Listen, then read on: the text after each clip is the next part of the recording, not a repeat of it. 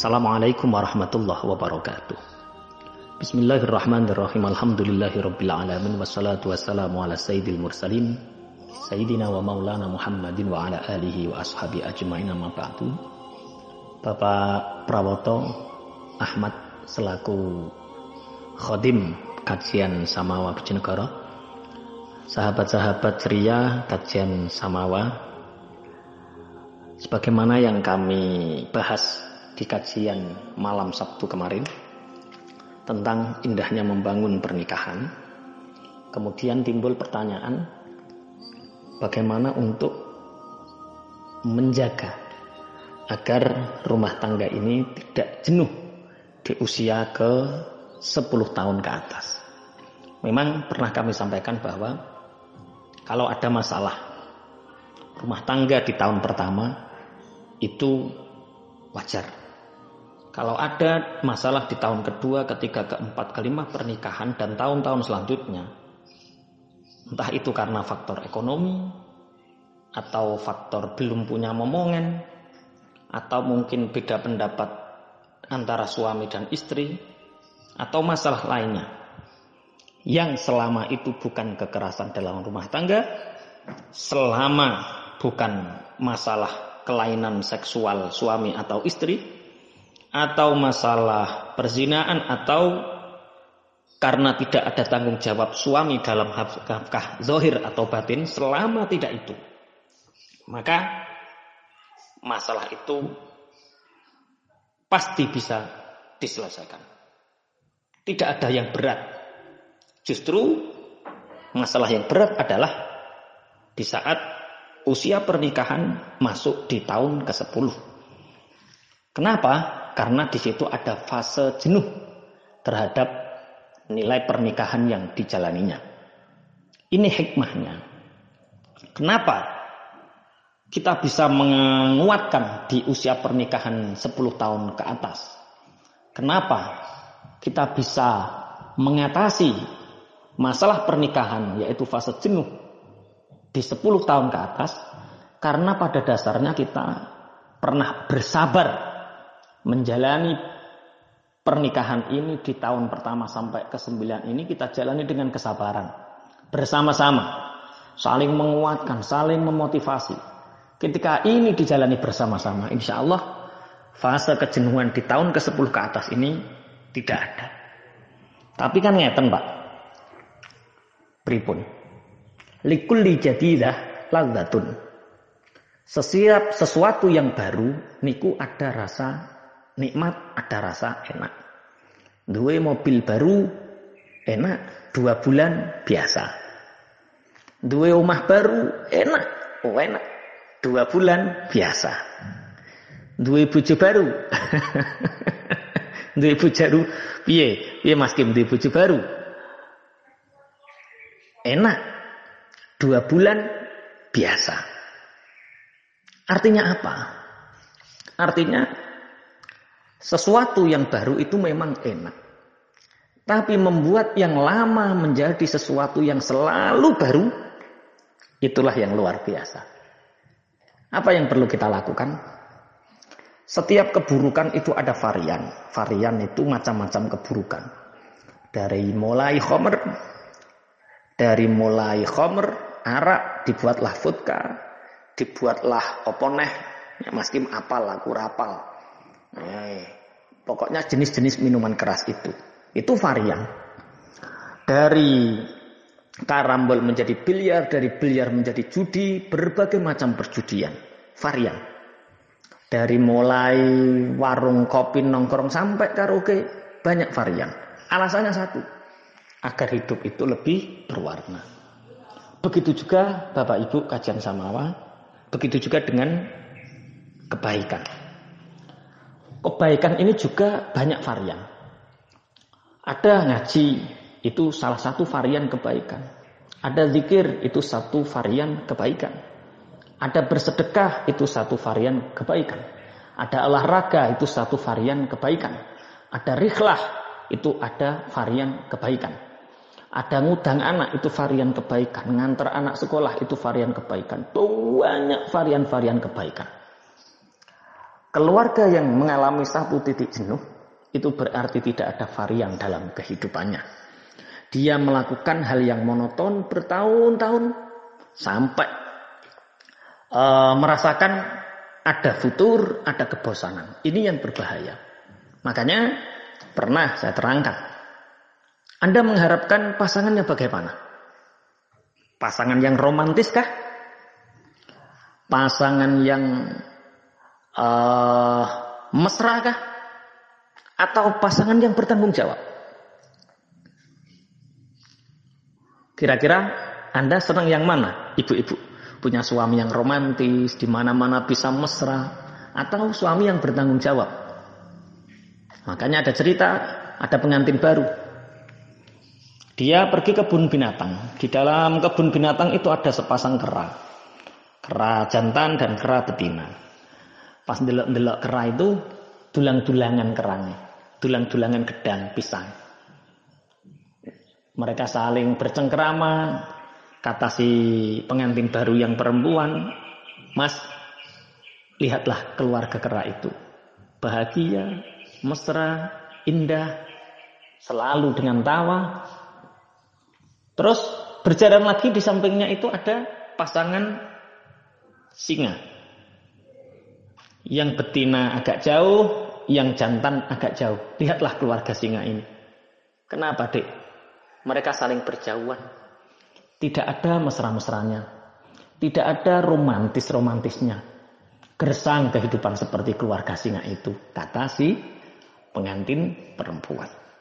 Apa jawab si suami ini?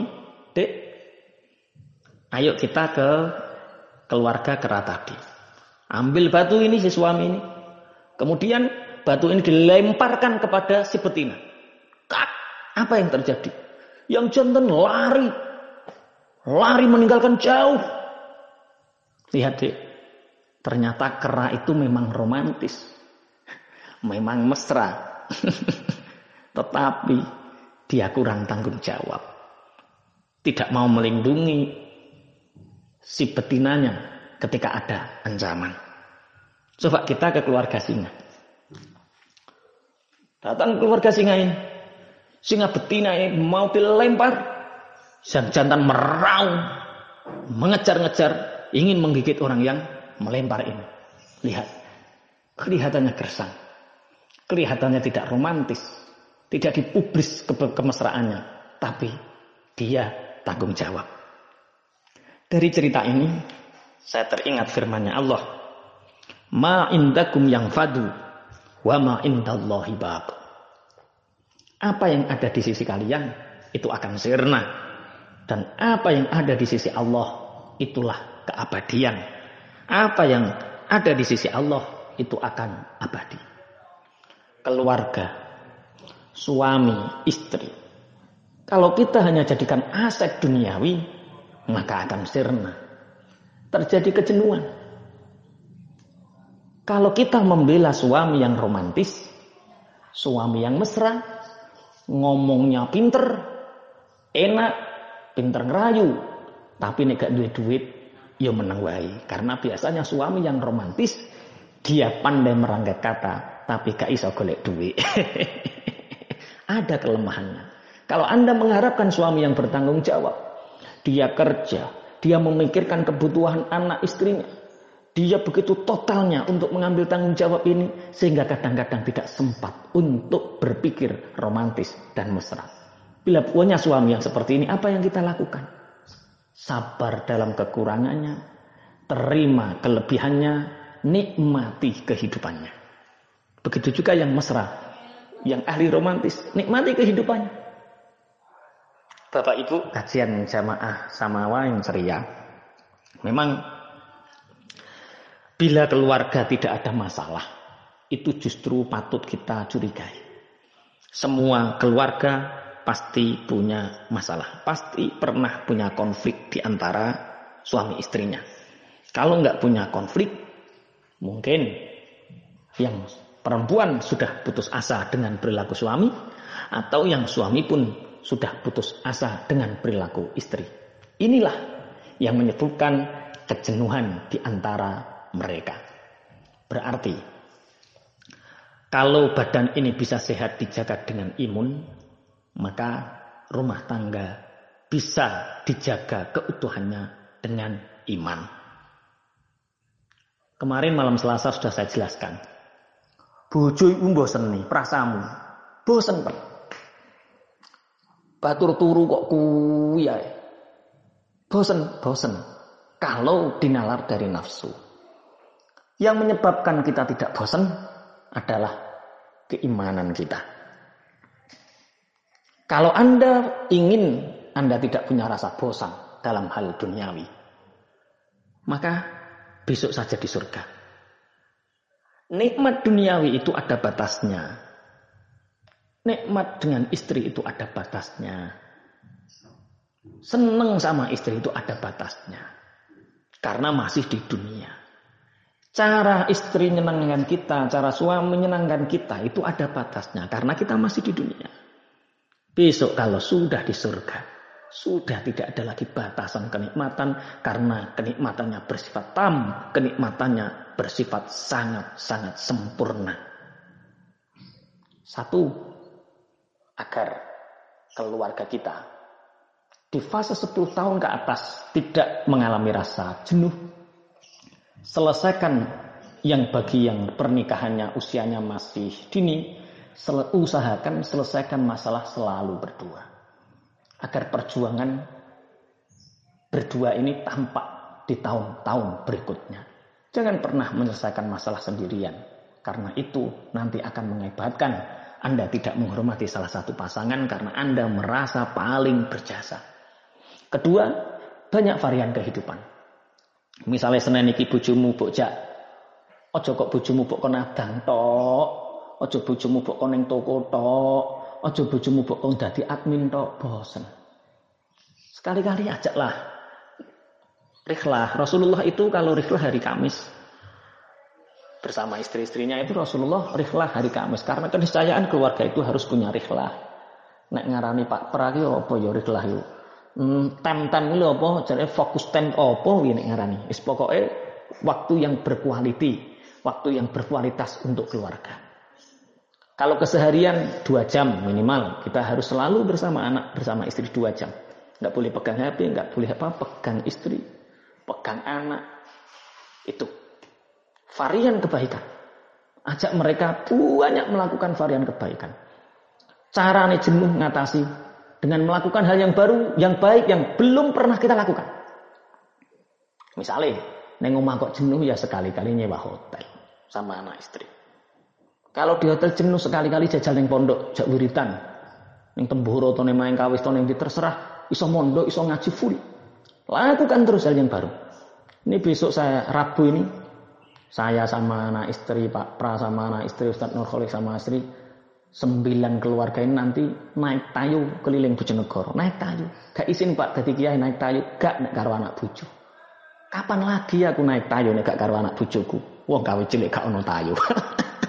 Lah sing cek jomblo kaya Mas Dimas kon dadi sopir wae. Disupiri Mas Dimas. Ini apa? Agar varian-varian kebaikan dalam keluarga. Varian itu itu pak. Banyak kebaikan yang belum kita kerjakan dan libatkan anak istri kita itu mungkin bisa dijadikan uh, awal dari pembahasan kita bagaimana agar kita keluarga kita di 10 tahun ke atas tidak mengalami futur, tidak mengalami kejenuhan. Dan maaf karena habis isak tepat saya ingin mengisak dengan tulan dan uh, ngisi kajian tafsir tanya jawab nanti insya Allah bisa saya uh, jawab setelah jam setengah sembilan ke atas. Ihdinas siratal mustaqim. Assalamualaikum warahmatullahi wabarakatuh. يا من هو الله الذي لا إله إلا هو الرحمن الرحيم الملك القدوس السلام